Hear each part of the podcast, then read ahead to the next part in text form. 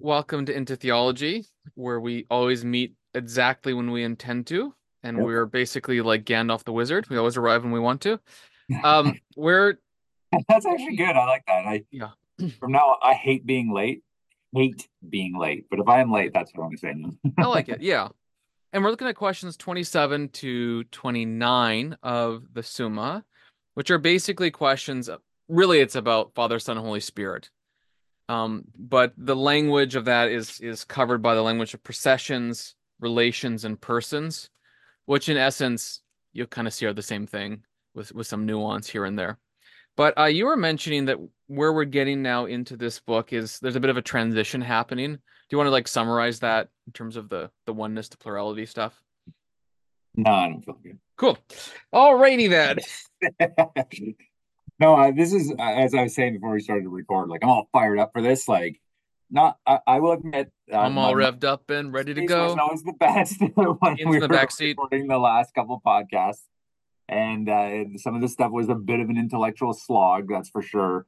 And uh, moving, you know, because that, like, and that's going to be the nature of the case when it comes to, um, you know, when you're thinking what can be known by way of reason, because you just have to have all these categories that are, you know, reason-oriented categories right. that. Thomas is going to be drawn from primarily from Aristotle. So like understanding like Aristotelian logic and all that stuff. And man, if your head's just not working right, that's, that's hard to keep straight. And so it might be like, just if you could, maybe one thing you said that might be useful just to quickly expand on is Aristotle is kind of like the language of science. And so when he's drawn on Aristotle, it's like he's using words to explain what something is yeah. that are contemporary and acceptable, like words like gravity are today, or Or the soul, I just like it's it's normal science talk for in his day, yeah. And so that's why he's drawing them because it's it's the language of the day. You can't talk about uh black hole if you're an astrophysicist. You have to talk about black holes, right? Right. Yeah, it's just because that's the lingua franca. Um, yeah. So he's doing that, and it's interesting because he's doing it. I mean, for for Aquinas relative to the tradition, there's a lot of uniqueness here, right? Because nobody's doing this with Aristotle beforehand until you get to like Albert the Great. And so now, you know, Thomas is doing it. So there's there's some unique things that he's going to do um, in terms of like, you know, de Deo Uno or the oneness of God, what can be known from reason, how reason corresponds to scripture and revelation, things like that. Now we're ma- making this move to the threeness of God. And, um, you know, in question twenty, roughly, you know, Summa, what is it? Uh, first part, um, questions twenty-seven to forty-three. Right. Is what it, we're going to deal with the with the person of, of the Trinity, the, the the persons of the Trinity, and those sorts of things. Then it moves into creation afterwards. And you so, also, sorry, go ahead. I thought no. you, were, you also mentioned, I think, something insightful about how Aquinas has to transition from philosophical categories to, yeah. to biblical language now. Yeah, that's where I was going. So, like, yeah, he's moving that. So you can kind of see, although even in these three questions that we looked at, he's still using all the Aristotelian like language of genera and species and things like that. Um, but now you're seeing, especially like with his, um, when he's um, doing his sed contras, that they tend to, I could be wrong, this is just how I'm discerning it, tending towards more like authorities that are more on the divine special revelation side. So like using scripture, you see more Aquinas, or more Augustine, more Boethius here. Um, because and Athanasius in a sense, too. Yeah, so or at yeah, least the Athanasian Creed. I can't remember. Yeah, well, he has the Creed of Athanasius, but he's also uh, he's he's referencing some of the other creeds. And so what he's doing is he's like moving away from what can be known by arms natural. Wide open. Creed. Creed. Sorry. Sorry. Sorry. Undo your shirt and have long wavy. Yeah. You know who I used to think really, really looked like the singer of Creed? Who's that? Clint. Clint? Oh, dude, I could totally see it. Like, you know but who, back in the day, like not not yeah. per se now. Back in the day, they're like they're like the same person. You know who else reminds me? Clint reminds me of is huh. uh, uh, Ken Casey, the bass player from Dropkick Murphys.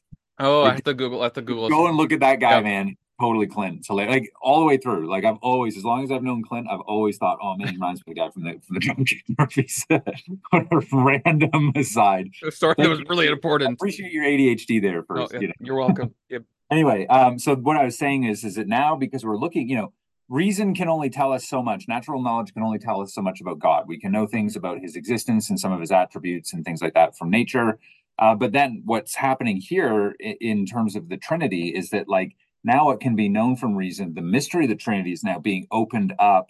And we're seeing something of the divine, like imminent divine life of God, um, that that reason is has the capacity to receive that, but it can't know it unaidedly. And right. So now we're getting more of the special revelation. We're getting these authorities that are more grounded theologically than they are philosophically. Can I restate and, what you said with different words in case someone hears it and needs to hear it in a different way? Like different words in English, you mean? Uh, no, it'll be in Latin. Um, okay. I was hoping for some Mandarin here. You said it really well. I just, sometimes if you hear it two different ways, it's like, it can be really helpful, because you said there are some things that go beyond human reason, namely the things that the Bible reveals about the Trinity, but it's not opposed to human reason, meaning when you hear it, you can understand it. So in the, in, in the, what is it, uh, Contra Gentes, Aquinas will really clearly explain, well, things like Trinity are, you know, not against human reason, and they're very reasonable.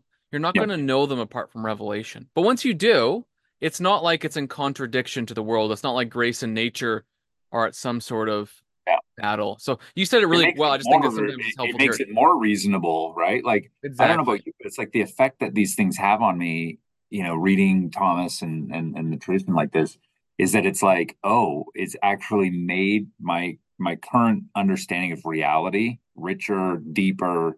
It gives a certain, like, uh, Uh, a, a kind of a, if you could put it this way, like a concrete mystery to it, right? You know, not like a weird mystery you can never know. You're just like, eh, you know, standing in front of, but like, like a literal, like concrete mystery that actually draws you in because you want to find out more. And so like the whole idea of like grace perfecting nature just really like comes to roost here, I think. It's kind of so. like when people are really into like, say, Lord of the Rings and have the insider language, they know the history, all the Tolkien yeah. stuff. And you're kind of an outsider and you're like, what's a ring of power? And you, you don't feel like you're connected. But the same thing's true about reality. Most of us are outsiders to the real world, and yeah. you don't feel like you're you don't feel like you get it. Like everyone's like, I'm eighteen. What am I going to do with my life? Everything's mysterious. I don't understand. Everything's new. But when you when you reflect on God's creation and use the gifts that He's given, especially through someone who is like Thomas Aquinas, a gift to the, to the church, you can know reality better and become an insider to the real yeah. world. Yeah. And I, I just think like sometimes people ask you like, why is this practical, or what's the point of all this? And that's that's the question of the twentieth century, right? Like, what does it do? But at one level, what this does to to bounce off of your point is it just helps me to it helps me to to know that I'm a part of the real world yep. and how I fit into the real world and what its meaning is and what my life's meaning is, because I don't I don't um find myself or create my own meaning. I discover it by letting the the natural world be what it is, and then I conform to it in the in the way that I can as uh, an image bearer of God. Now, when I say conform, I don't mean to say you can't have any kind of like uh you don't transform the world as well, but there's a sense in which I just find the world as it is, you know, right? Well, as God defined it. But even that, right? Like, can be explained along these sort of same categories where like we want we want to. We're always in pursuit of our own perfections, right? Like right. we want to become perfected as a human. Ooh, and so we're in a sense, like it's, it's being actualized in us. Right. And so like the potentiality is being actualized as we're, you know, it's like what Aristotle says in that, like we all, all of us desire, all humans desire to know, well, what is the desire? Desire is that that's part of the, your will um, towards right. that which you know to be good. So it's like, it's always this movement in terms of improvement. And, um, And so I, I, I think all that makes sense. Is we're like, we're, it's almost like stages, right? Like I feel like I, some like when I was getting, I'm teaching a class in philosophical theology right now that I've been totally freaked out about, like for like the last year and a half, as right. long as I've had to teach it. And uh, so I've been doing all this reading, totally freaked out about it. But one of the things that, as I was thinking about this class, and especially at the end of last semester, was like, I can't wait to find out what I'm going to learn. Like I'm like, I'm, right. there's all this stuff I'm just going to learn over the spring. I know it, and it's like it's happening, and it's like. You feel like you're moving, like there's this real progress, and you can actually right. kind of like trace like, oh, like this time last year, I I knew these categories. I didn't really understand their significance or how they worked. Now it's like, bing, they just click. Like I think an like, athlete knows they can track their body's yeah. progress and how much stronger, faster you're getting. But we, we then we say, so we say, oh, if you're going to do physical exercise, that's the, so that so you get stronger, healthier. But we don't have that category for spirit or soul. Yeah. Or we don't usually do, I should say. And but we should. Well, I think the so that is like so that you live. Yeah. Can I read to you a, um, a, a paragraph from Adonis Vidu's recent article in Credo Meg? I'll put oh, it on the screen. I, I literally read that this morning, man. That was such a helpful um, that was such a helpful article, honestly. And I, there was a bunch of stuff I just didn't know about his background. So that was really cool. But like, I liked so much of what he was saying. It was like, I was just completely right. resonating. I have an obviously very different trajectory than him right. as how he's got to this point, but it's kind of like this hap, sorry, free read. It's like, it's happening with like a, in a bunch of different circles with different people right. where we're all like kind of coming from these various backgrounds and angles. We're all like kind of coming to the same place, and it's really neat. That's because goodness attracts because it's beautiful, and you know, mm-hmm. it's, it's, and it's, it's true, and it's true, and it's, it's one. Same, it's all the same thing. I mean, I think yeah. of David, the most active man in the world, who says, "There's one thing that I long after, and that's to gaze at the beauty of the Lord in His temple." Amen. I think of Ecclesiastes three eleven, where Solomon says, "God created, uh, made everything to be beautiful in its own time." Yeah. I think of the woman who anoints Jesus's head in Mark fourteen, right before he goes to the is betrayed and goes to the cross. And the one thing that he commends her is on this question, uh, on this, you have done a beautiful thing, Kelos, to me. Mm. I think of Jesus in John twelve, who is beautiful and at the cross is most beautiful, although physically he's grotesque because he's bloodied and bruised. Spiritually, yeah, like, it's the glory like, of the yeah. Lord revealed in him. Exactly, yes. Sorry, Presbyterians. Uh, Sorry. um, and, um, but at that moment, he says, When I when I'm when I'm lifted up, I will draw all people to myself, and that's because goodness is attractive, and yeah. therefore it's beautiful. Beauty is attraction, ugliness is repulsion. It's not all physicality. Recently in Canada, there's a Simons ad that said all is beautiful for a woman who is about to who committed MAID. You find out right sometime before that ad, she wrote under her real name that the reason she went for MAID is because she couldn't get healthcare during COVID, and said, because I've been failed by her healthcare, I guess MAID is my only healthcare left. All is beauty or not? Yeah, because like beauty is a pursuit of life and the good, right? And like to say this is beautiful while I kill myself and actually take life, and that yeah. like killing is always considered to be not good. It's an evil. It's a privation of the good. So like by definition, that ad makes absolutely no sense. But thing Which is, is why, people don't know why martyrdom works. So I think of Blandina in one seventy-seven and um, in uh, Lyon, France, or Lugdunum. She's on this. this pike, this spike rather, in the in the amphitheater. The crowd of Romans see her as this bloodied, about to die little girl. Christians see her as if she's a, a Christ figure, like representative. But what yeah. ends up happening, not just through the spike, but through the whole event of, of her of her endurance, is that those who forsook the faith return and are like rearrested or whatever. So what attracted them? Mm. So it's goodness or her beauty, but beauty is not, as Peter says, in the the appearance, but it's on the inner character that she had. Yeah, you could see through this heinous act the contrast of the evil of the act. You could right. actually see the beauty of her soul, which is why I think we need a category, you know, for ugliness and beauty when it comes to morality, because ugliness repulses. The problem with a with a stained conscience is that you become like a Judas, and you you can you, you remember the same woman who Jesus says did a beautiful thing to me by anointing his head with that crushed nard, with the crushed um uh, whatever flask of nard. All the disciples complain and say, "You should have you should have used this to feed the poor." Um, they couldn't actually see; they were blinded because they were too earthly minded to be of any heavenly good. Now, um, let me read this thing because I, I know we got sidetracked, but this is what you were saying, but I think in better language than you said. Sorry, no, I'm just I'm just teasing you. you. You said it really well. I'm just teasing you, of course.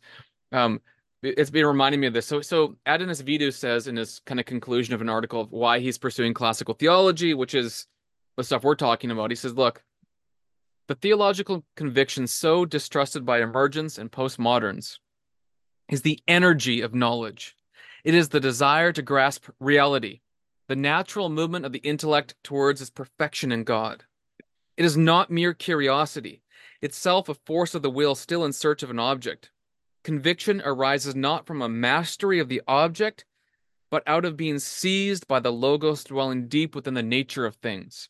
Its logic is not that of mastery, but of submission. Its proof is readiness for martyrdom, sufficient to die for, deflating all desire to control.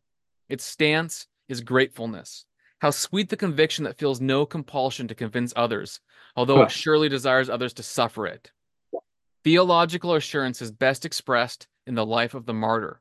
Wow. Epistemic a- arrogance is unnatural to it.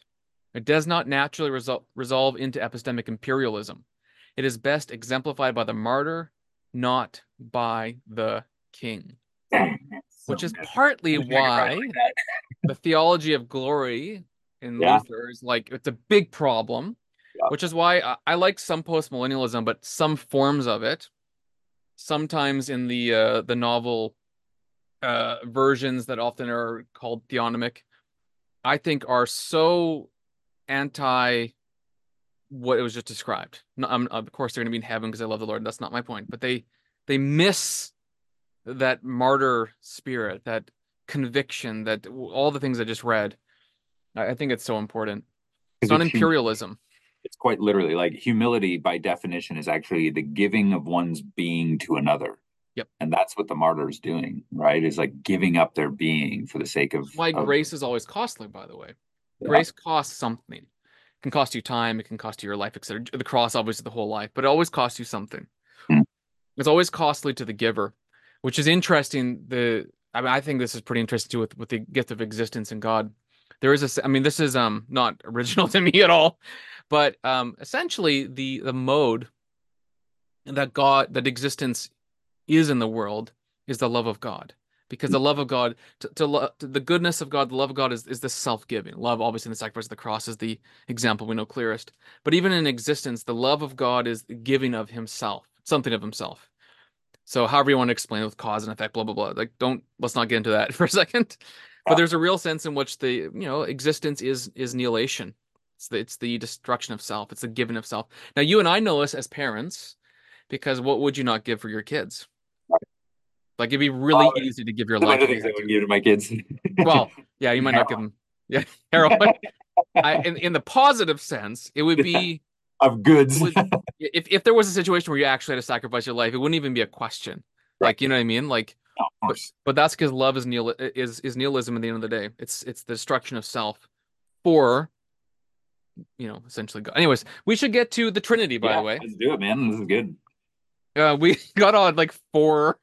But I think what's trails. happened though, I mean, we were talking about like what we're, you know, before we recorded, and I think it kind of primed the pump a little bit. I think we're right. all- Here. So and it's been it's been funny too, because I've been taking my students in this philosophical theology class through uh Thomas's On Being in Essence, which is it's small but man really uh, easy read. Yeah, but it's been cool because it's like it's really like having to slow down. Like I've I've now read it in like three different translations over the last like three four months, reading commentaries on all this stuff. But like man, when you actually have to sit down and now try to explain it to people that don't have a clue, you know, like. Because they're not, they've just not been reading this stuff. It's like, whoo, it's hard, but man, like it really forces you to think, and it actually, in in so doing, actually changes the way you think. And I've found that now, like when I'm even reading this, just having read On Being in Essence, it's like it's like not because of the categories or anything. It's just the way he's thinking. It's just helping me think better.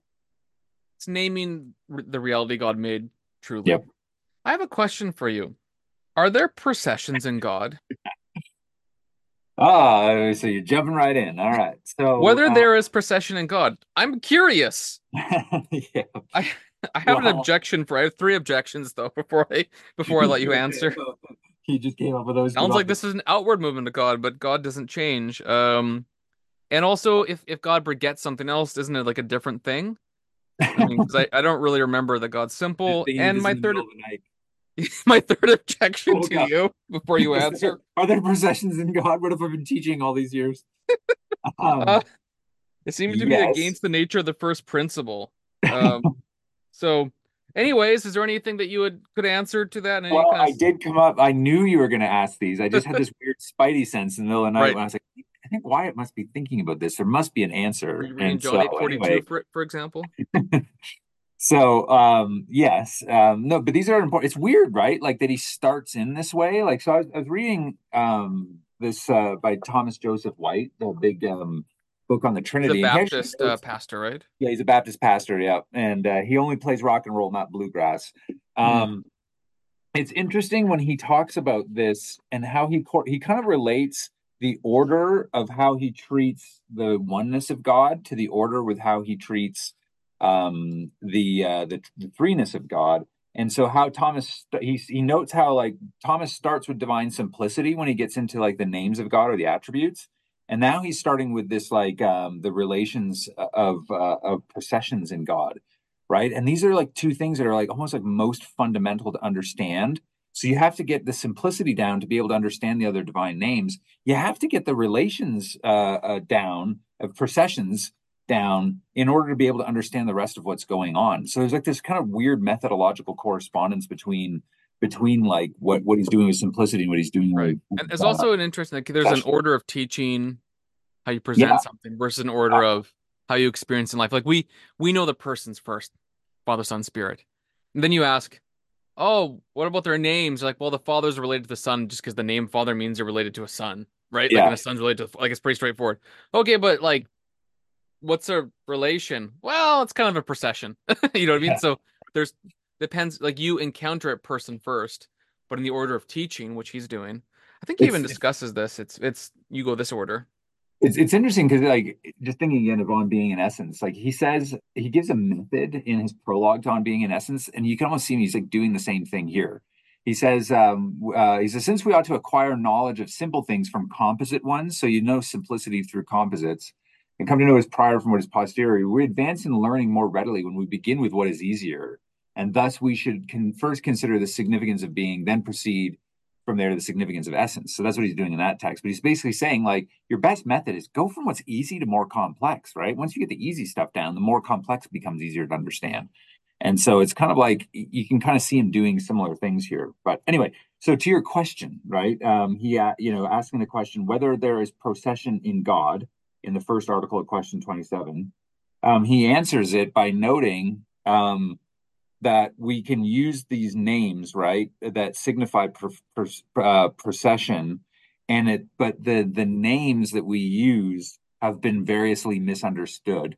And he goes right into the Trinitarian heresies and the Christological heresies, right, by looking at the two ways of making an error when it comes to processions, both of which are actually the same error but taken in different directions. One is the yeah. error of Arius, and the other one is the error of the Sabellians or the, the modalists, who both basically assume that like procession requires almost like a cause-effect relationship from something interior to something exterior. And so I was like, it was hitting me. It's like, oh, they're actually screwing up processions and missions and thinking that the processions are the missions, and you know, in exactly the same way, not being able to understand, neither the Arians nor the Sabellians are able to understand. And we're talking about processions, we're not talking about something coming out from God. We're actually something, it's something that's immaterial, intellectual, and it's within God himself, you know, eternally.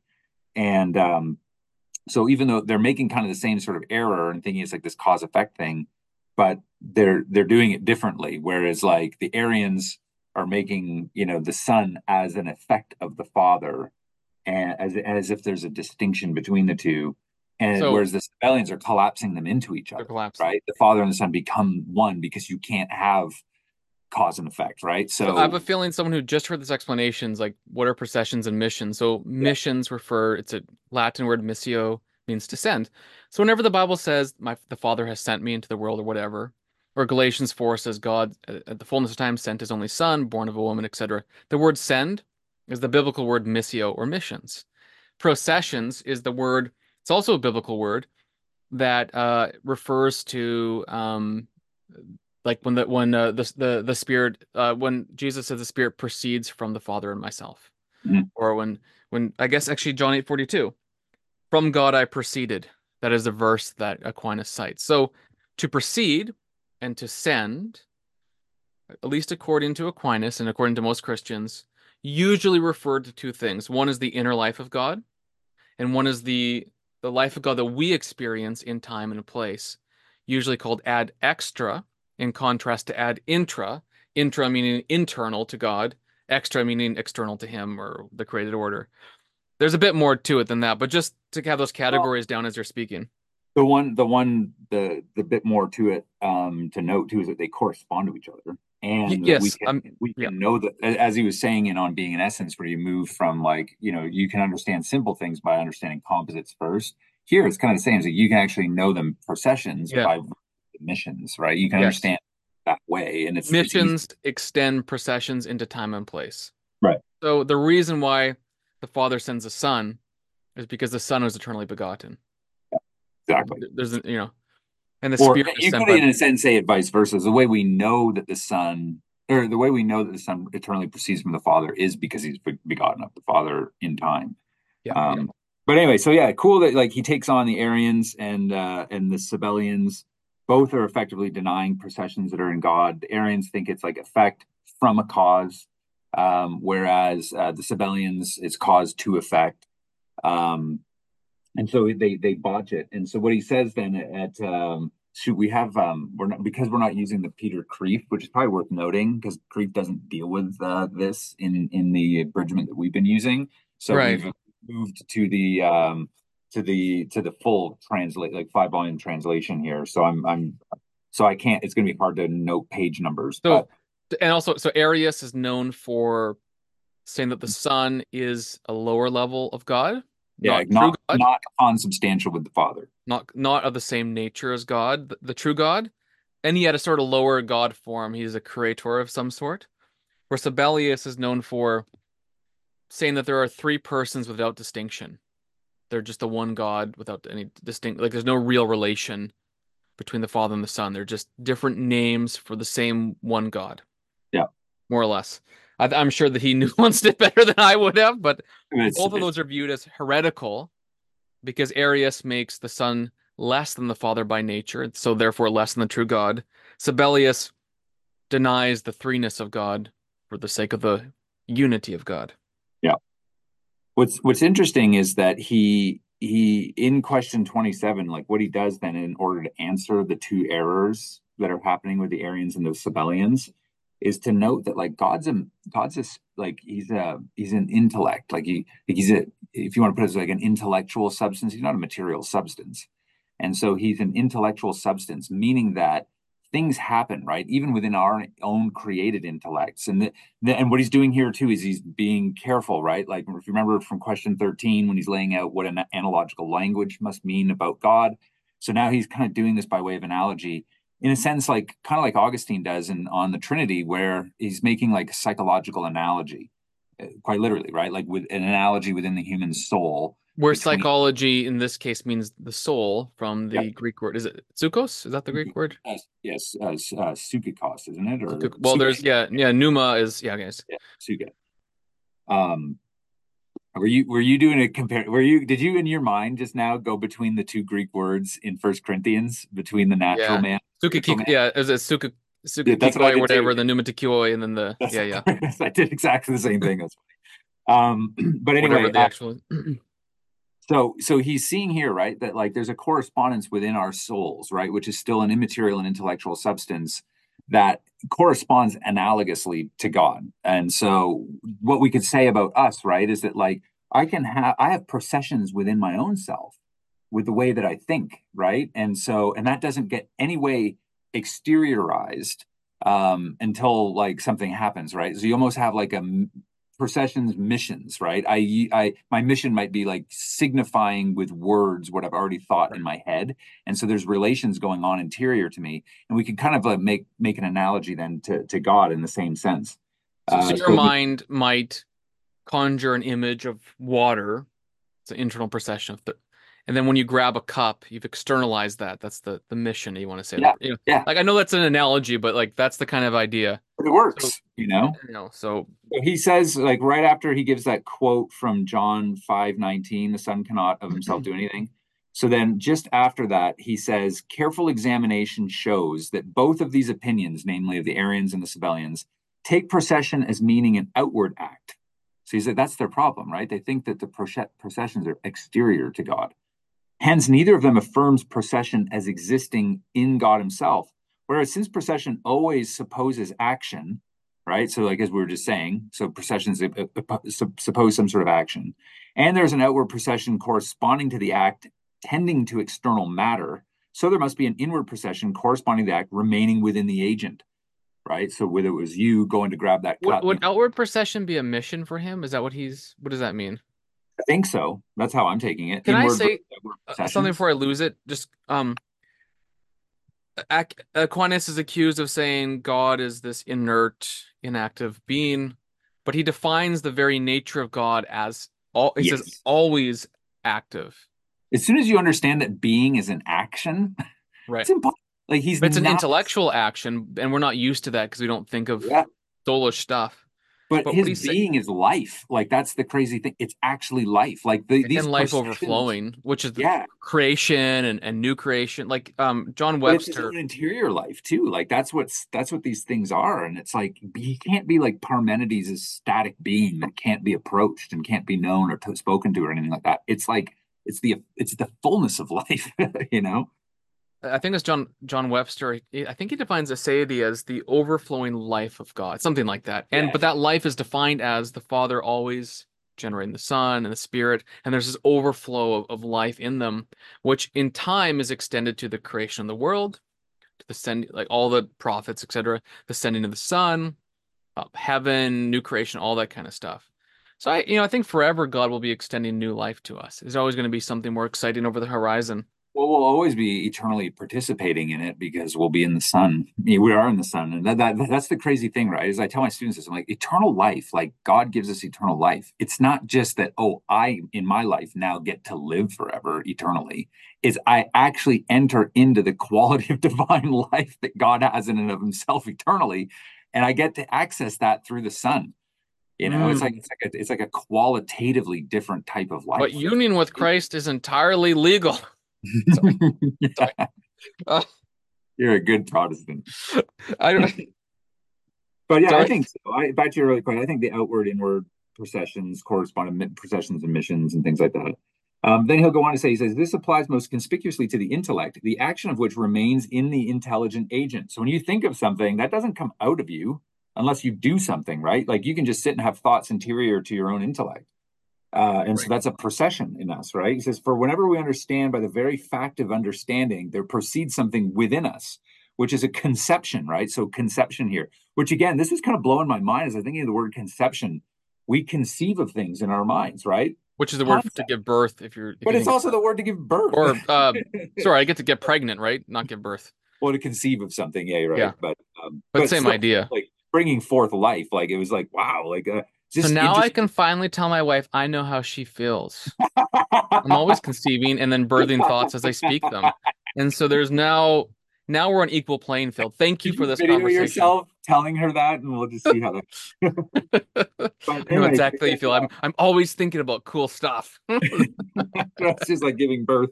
It's just uh, like... just, uh, so he says, um, so he says, whenever we understand, by the very act of understanding, there proceeds something within us, which is a conception of the ob- object understood, a, conce- a conception issuing from our intellectual power and proceeding from our knowledge of that object.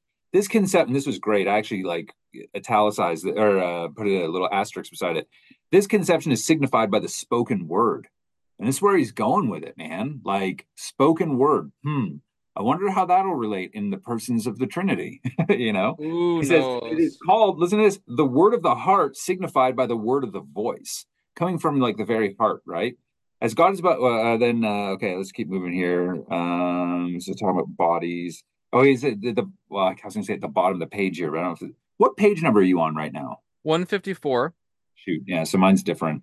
But um, um, I, right, right above that summary paragraph that maybe we can skip is just saying like, God doesn't have flesh and blood, so he's not like a cow when he begets right. the word. Yep. Yeah, so not bodily, he's not got a material body or anything like that. And so he says, then uh, it is to be understood, procession is to be understood by way of intelligible emanation, which is yeah. really cool, right? From uh, not, and I don't, I can't imagine this is emanation in the Neoplatonic sense, it's interior to God. Uh, so intelligible emanation of the intelligible word, which proceeds from the speaker yet remains in him, right? So we even have this intelligible emanation within us. Uh, in that sense, right. the Catholic faith understands uh, procession as existing in God. So this well, is why I- God actually has processions within him. I know it's obvious from English. I was looking at the Latin. That's the same thing, but it's intelligible word. It's like the emanation. It's it's the um. I don't even think he actually. Oh no, he does. Never mind. He uses emanation, but uh, intelligible just means that's the nature of God. Yeah. Right. It's not. Anyways. Well, even within us, it's intelligible. Like it's yep. it's something that we're doing interior in our own intellects. Okay. Wait. Emanation. It is. It is. It's just that word. I was. That's weird. It doesn't even come up anywhere in here. Where, where... It's, it's the Latin. It's the Latin is the same. It's uh, emanationem. Sed secundum emanationem. Yeah. Anyway. Okay. Uh, but the this is really interesting. Oh, here, so I, I was looking at the wrong thing. Okay, I found it. It's it's worth just um pausing for a second and thinking about the errors of Sabellius and Arius, which is in essence to say the processions of God, which we'll find are essentially like the relations of Father and Son and the persons. Um, a lot of times they'll want to discount this because it sounds too odd, and they will want to um, imitize things to say, well, the Father and the Son are related because the Son always obeys, or something like that. There's a sense in which they're making the same error without the disastrous consequences, probably, Hopefully. of Sabellius and Arius. They're, they're taking a sort of external procession and assuming that is the internal procession. Yep. But that, at least in church history, has always led to the subordination of the Son and or the conflation of the uh, the persons, which would be Sabellius. Now, I'm not saying that always has to happen, but the warning is there, and it's important in particular when you think of things like this eternal relations of authority and submission, or some of the Doug Wilson stuff that he's been talking about. I know he's tried to like nuance bro it, but his nuance broing it has not been successful. Uh, he needs to nuance. He needs to know how to do nuance a little bit better, I think. But uh... yeah, and I, like I said, you believe in Jesus, you're in heaven. This isn't like so. I'm not trying to say you can you, you can be wrong on some minor, but the problem is heretics will use that minor inconsistency major, in order major. to prove their evil doctrine that will deny Christ. That's well, I mean, why it's important. Not that you, Doug Wilson d- would do that personally, but others will use his wrong theology to do that. He gets like right in, like he talks so much about order, relations, right? And it's like all any kind of order that happens that Thomas is going to note here is all relations of origin, right? That's it. And he, but like, man, he explains why that's the case so well. And so good. We're yeah. getting ahead of ourselves. I don't want to go that.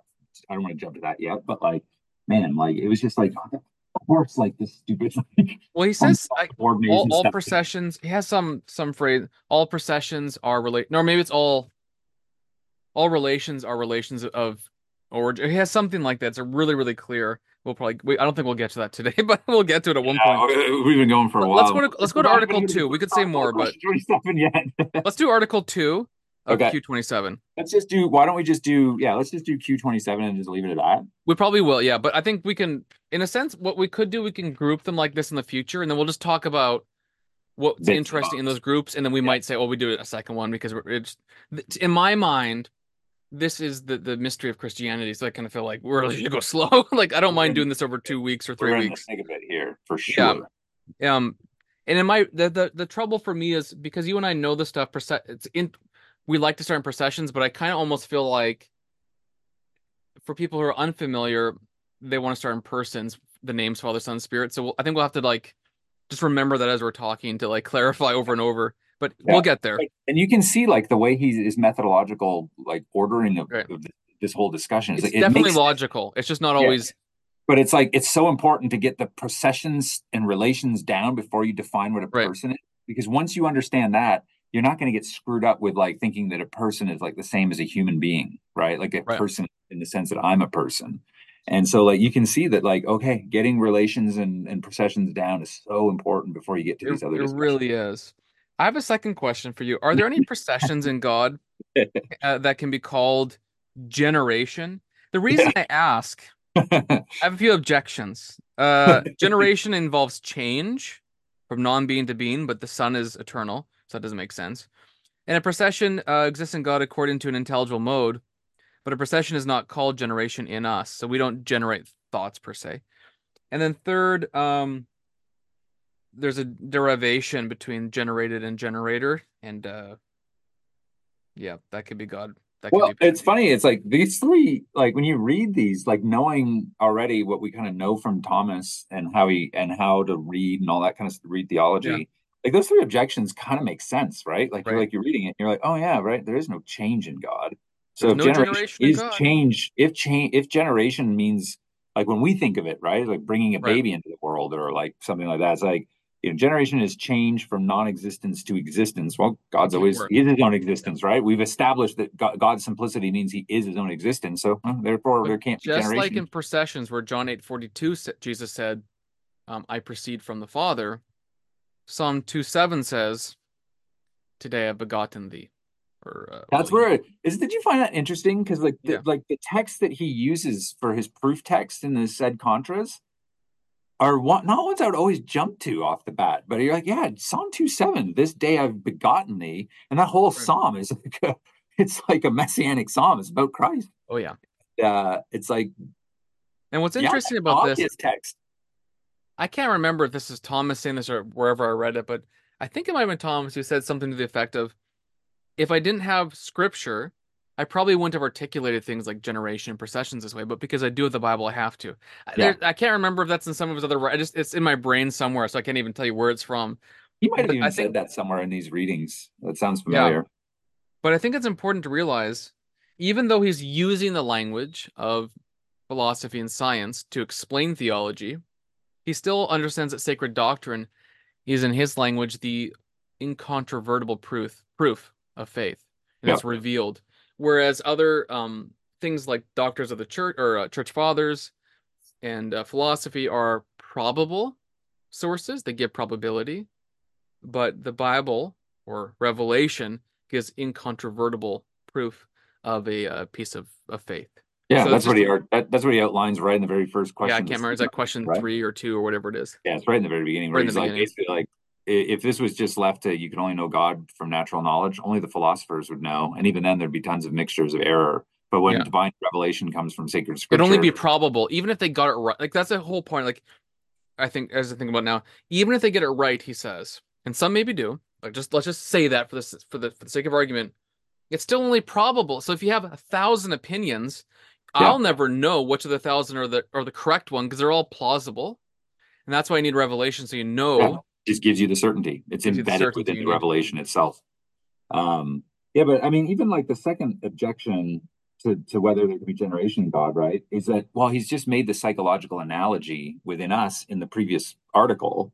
But not will yet, right? He's, yeah, he's still on Logos. Yeah, he's not at will yet, but he's basically saying in the second one, he's like, okay, if there's procession exists in God, um, well... and we've drawn a psychological analogy, we don't call the way that the intellect has its own interior processions, we don't call that generation. So if it's the same in us, if as he's done in the first article, mm, that's a good point. You know, then it's like, well, then it can't be generation in God because it's not generation in us. And then in the third one, um, what does he say? Anything that's generated derives existence from its generator. Therefore, such existence is a derived existence, but no derived existence can be a self-subsistence. Uh, which is what God is. So therefore, since the divine existence is self-subsisting, self-subsisting, it follows that no generated existence can be the divine existence. So you're like, oh, like all that just like makes sense on one level, you know? Um, and they're, they're all common wrong. Sense objections, um, as if, if you know the language. You yeah, know, and if you know what Thomas has been doing and what he's been saying, right. You're like, I'm tracking with you, man. Yeah, this should be the case, right? And he's like, nope, sucker, Psalm two. And then he has to kind of explain it would be. the, uh, yeah, you got me good. So the procession of the word is called generation because the Bible used that language. Um, and then he says, in proof of this, we must observe that generation has a twofold meaning. One's common and everything subject to generation and corruption, and so on. And this is, in another sense, it is proper and belongs to living things in which it signifies the origin of a living being from a conjoined living principle. And this is properly called birth. Yeah. Um, so he, this so is like he's laying out two options for what generation right. can be, one of which does not apply to God and one of which does, or, or d- d- apply to the, the first and second person of Trinity. There's a procession uh, by way of likeness. Yeah. So and, like uh, the, the, fir- the first one... Um, of of uh, everything subject to generation and corruption, obviously that can't be the case with God because he's not subject to that.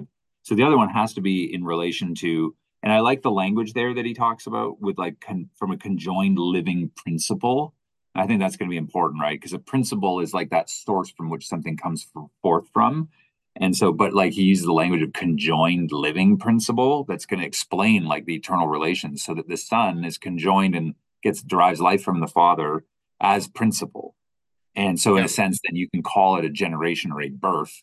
Um, but it's it go it will go back to the language of the creeds, where we talk about the Son as being eternally begotten, or eternally, we could say, birthed from the Father. So if I'm reading him correctly, at the then he gives some gross illustrations here from with like he illustrates it both from hair. Of course, uh, one of them was hair right after, and he did another one which is hilarious. And I was like, uh, this is his science gone wonky. Um, um but but if you get to the end, if I'm right, so it says by way of likeness, because the conception of the intellect is a likeness of the thing understood. But if God understands himself, he conceives himself. Yeah. I think so. And exists in the same nature, because in God, the act of understanding and his being are the same. So God's simple, right? We've established yeah. this. Essence and existence of this. Wait a minute. Is that why essence and existence are... Did, am I thinking... Wait, hold on. My brain just broke. So in God, essence and existence are one. One. But if he He's conceives simple. Of himself, which is the word... Yeah. Right, because what do you use? What do you use when you're thinking? Right, is you're using your reason, which is so. Logos. Does his word necessarily exist because of that union of essence and ex- is existence? Is that what is that part of what's happening? I never have thought about that before. Is that true? That Wait, say that it again. Say it again. Say it again. Is the reason why the word necessarily exists in God is because there's no distinction between essence and existence? So if God conceives of the word, it must exist in himself. Is that part of what he's saying? I don't know if that, I just, it popped into my mind. I don't know if that's okay, never mind then. Um, uh, and he goes on to say, and exists in the same nature, because in God, the act of understanding and his being are the same. Yeah. Shown above. Yeah, so he is, yeah, so his act of understanding, there's, it's not like his right. act of understanding is different than something in him, because that would imply parts. So yeah, his right. act of understanding is just his own essence. Um, so if he, if he can, if his being, if he conceives of his word, anyways, I just I try to understand his the the yeah. word picture. I mean, I get what he's saying at a blunt level, but I'm wondering if there's a bit more to it, because he's always drawing back to his earlier positions. Yeah. Well, what he's doing here is he's showing, like, of these two ways of understanding what generation can be, it's not going to be the first, it's going to be the second way that's going to apply to the Son, the one that we refer to as birth. He's going to give this gross illustration of a hair, because a hair comes forth from us, but not in terms of, like, by way of similitude, is what he's saying. So, like, if you look at, like, a horse begetting a foal, then there's a, there's a there's an, an order of similitude there. Um, so it makes sense. Right. So when so when we think of, like, but he's just established this, the Son proceeding from the Father, it's a procession, but it's a procession of similitude, much in the same way that, like, birth would be or generation would be. And so that, that also is... when people talk about the image of God and they're really pressing for a one to one physical parallel between God and us, like the body, you can be really careful, because the Father did not sire a son mm. bodily and then right. birth the son bodily like a horse. But he's going to note this similitude, like the similitude, but there's a similitude, yes, to maintain its order, right? So, like, a horse can't give birth to a fish. A horse gives horse birth to another horse. And no, horse likewise, and the eternal horse. Generation of the Son is also Unless a similitude, meaning that he's got the same deity, the right? This is the one order. From Mister Ed. Sorry. I have really good background comments. Just if anyone's listening to this episode, Creed, just, just horse, adding horse, so horse, much horse. To the. Uh, to I the add this podcast. A D H D to this. to this. It's normally me that's doing it, so I feel I, I feel totally great. Um, says if there is a being, it's funny here. He's like, if but if there is a being whose life does not proceed from potentiality to act, it's like, hmm, who could that being be? Right? I he said it's obviously God. Uh, procession, if found in such a being, excludes entirety, entirely the first kind of generation that he noted at the beginning, whereas it must have that kind of generation which belongs to living things, right? So the earlier type of generation would be something that's immaterial. So, like, you could note, like, you know, uh, fire can go under undergo a change as potential, or uh, wood can undergo change into fire. It's got that potentiality, but it's non-living. Um, so he says, so in this manner, the procession of the word is in is generation. For he proceeds by way of intelligible action. And I love this, which is a vital operation from a conjoined principle. So by way of similitude, inasmuch as the concept of the intellect is a likeness of the object conceived and exists in the same nature, because in God, the act of understanding and his existence are the same. So hence the procession of the word in God is called generation, and the word himself proceeding is called the Son. I mean, it's so cool, right? Like he's just like he's just totally laid this out in such a way where you read it, you're like, oh, yeah, that that makes sense. Um, and then he gives uh, the example from Scripture on wisdom, citing Proverbs eight twenty-four. Yeah, but what he's going to do here is that he's locating it all intellectually, right? Like he hasn't brought up the will yet at all. So everything no, is he all. He will soon, right? In the next he few. He will when he moves to the person of the Trinity. Or sorry, when he moves to the person of the Spirit. Uh, well, the, the person, person of the, the Trinity. Yeah, sorry. Right, he's actually going, yeah, you can't do that.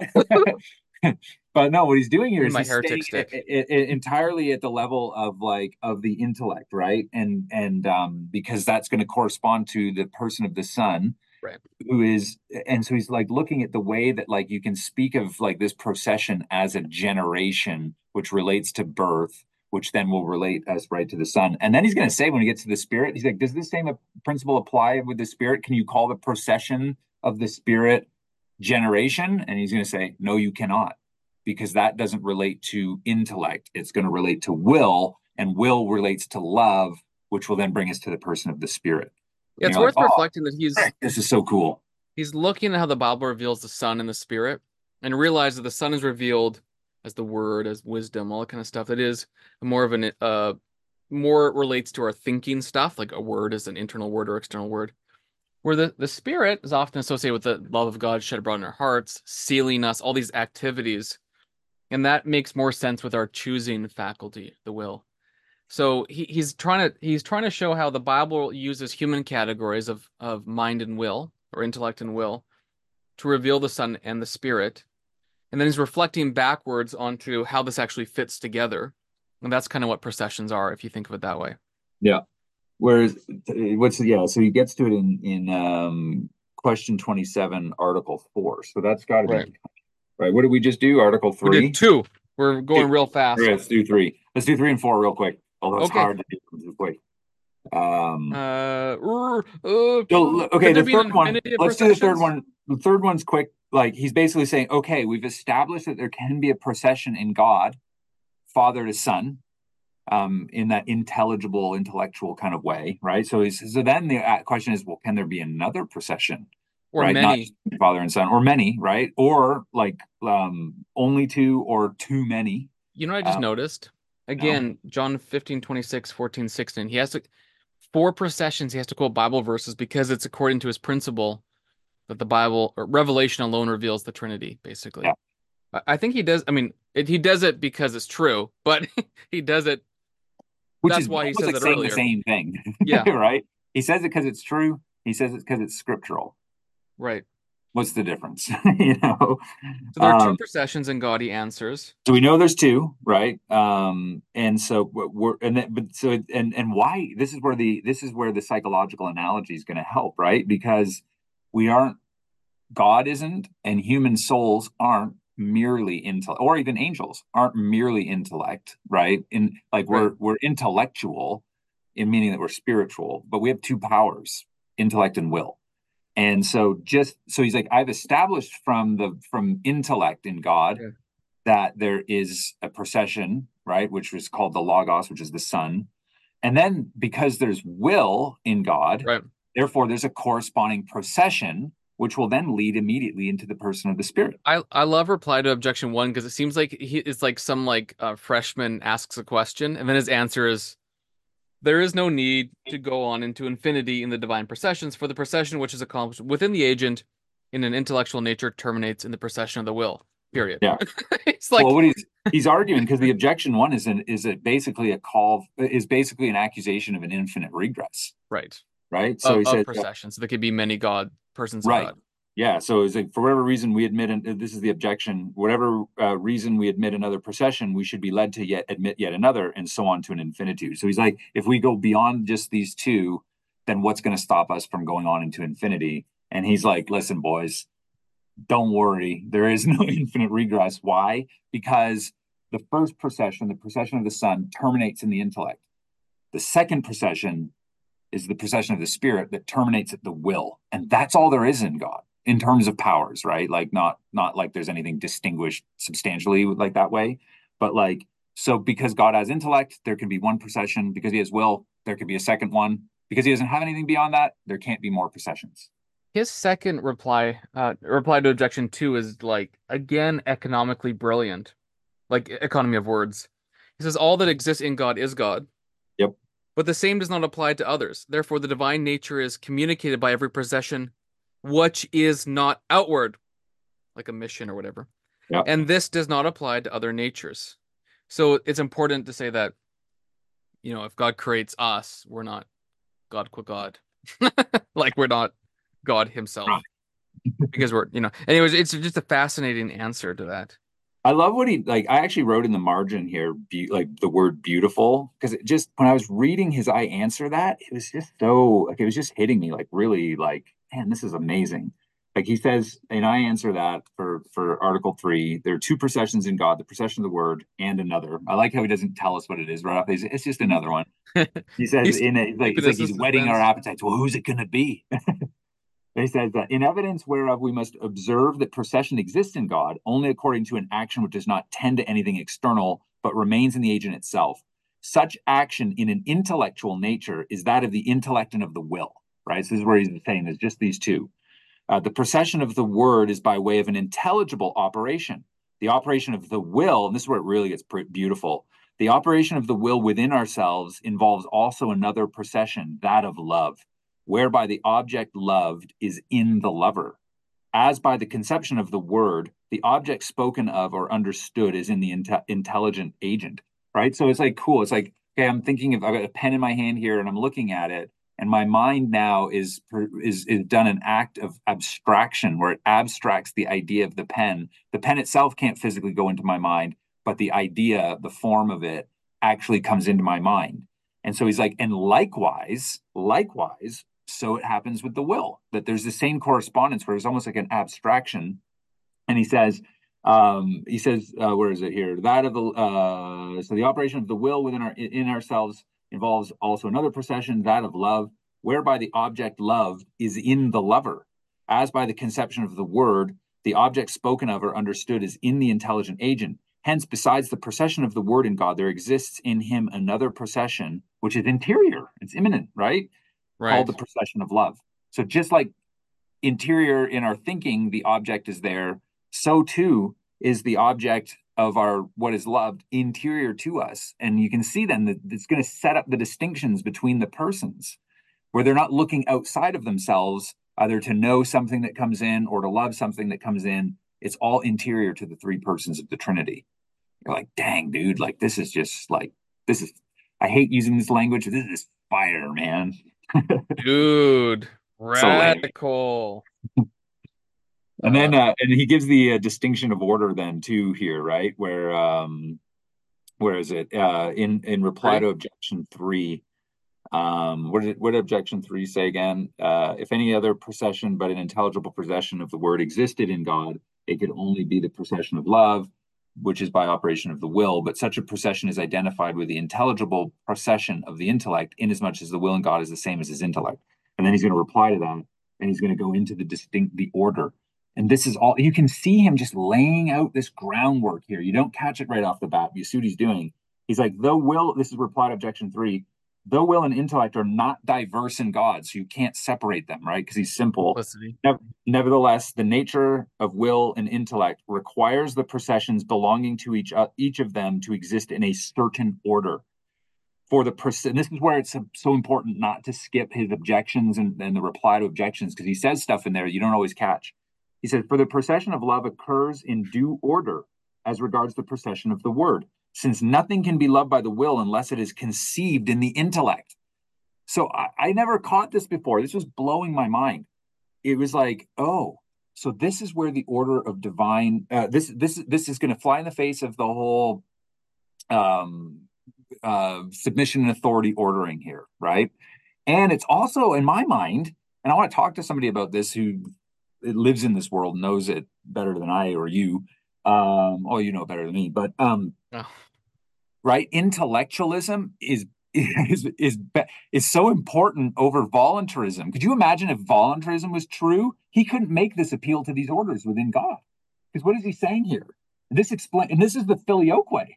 I, I was like, dang, man, like so. Basically, the Father, right? You know, his his, his generating of the Son, and then the Father and the Son are or to, re- or to reverse the order, because the Bible reveals the Father sending the Son and the Spirit from both, there must needs be an intellectual order. Yeah. So like it's it's a different. So the like, intellect is primary over the will, right. not but not only primary over the will. It actually informs the will to help it know the good, to know what it then is supposed to pursue in terms of love. So if if the will was primary to the intellect, either in God or in us, that would have to mean then that the Spirit is primary and gives forth the Son. Like, I could be wrong here, but like that's what it seems like it's saying, right? So like so think about it again, right? In terms of the primacy of the intellect to the will, and how the intellect informs the will, so the will can then do what it's supposed to do. He says, so re, you know, reply to objection three, starting over again. He says, though will and intellect are not diverse, not separable, because he's simple. Nevertheless, the nature of will and intellect requires the processions belonging to exist in a certain order, right? For the procession of love occurs in due order as regards the procession of the word, since nothing can be loved by the will unless it is conceived in the intellect. I can't love my wife if I don't know her. Um, so there exists a certain order of the word in the principle whence he proceeds, although in God the substance of the intellect and its concept are the same, because he's simple. So although in God the will and the intellect are the same, still, inasmuch as love requires by its very nature that it proceed only from a concept of the intellect, there is a distinction of order between the procession of love and the procession of the word in God. So right. He's just shown that the way the soul is ordered, the way God himself is ordered in terms of intellect and will, explains then if the if the if the Logos or mm. the Word or the mm. Son and the Spirit correspond to those, then they have to have that order. I'm like, oh, okay. That and this sense. Distinction of order is going to show that there are there is also a real distinction between the Father, Son, and Spirit yep. and God, or real relation rather. Well, I guess both, but you know what I mean. A real relation yeah. is, is the totally. one which he'll build up, rather than the, the Sabellian error. Which in at one essence, it is not just making processions external, but it's sort of evacuating the the ad intra relations of God of any will or intellectual analogy or similitude yeah. to the apart. things that God has created. It, it almost leads into pantheism, it seems like. Maybe I'm wrong here too. I need to think about this a little bit more, but it's like everything gets collapsed into each other. Pantheism, that's weird.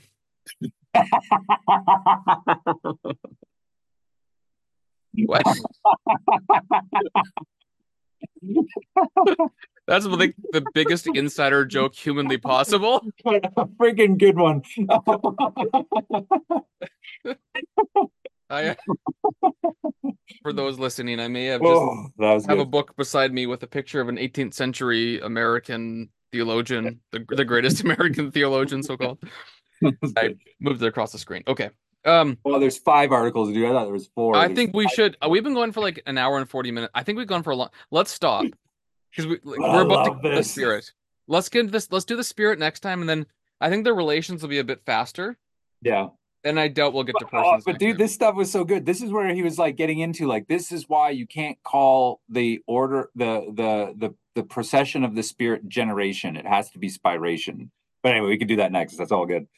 I just think if we start here, we're going to rush. But I actually think sure. I don't mind going slow on these articles a little bit. I mean, I I, I want to go kind of fast, but they're like just awesome. Yeah, so good. So okay, let's stop, and then whatever on Thursday we can do. Uh, we can do the procession of love, which we'll, which we'll find is basically the Holy Spirit.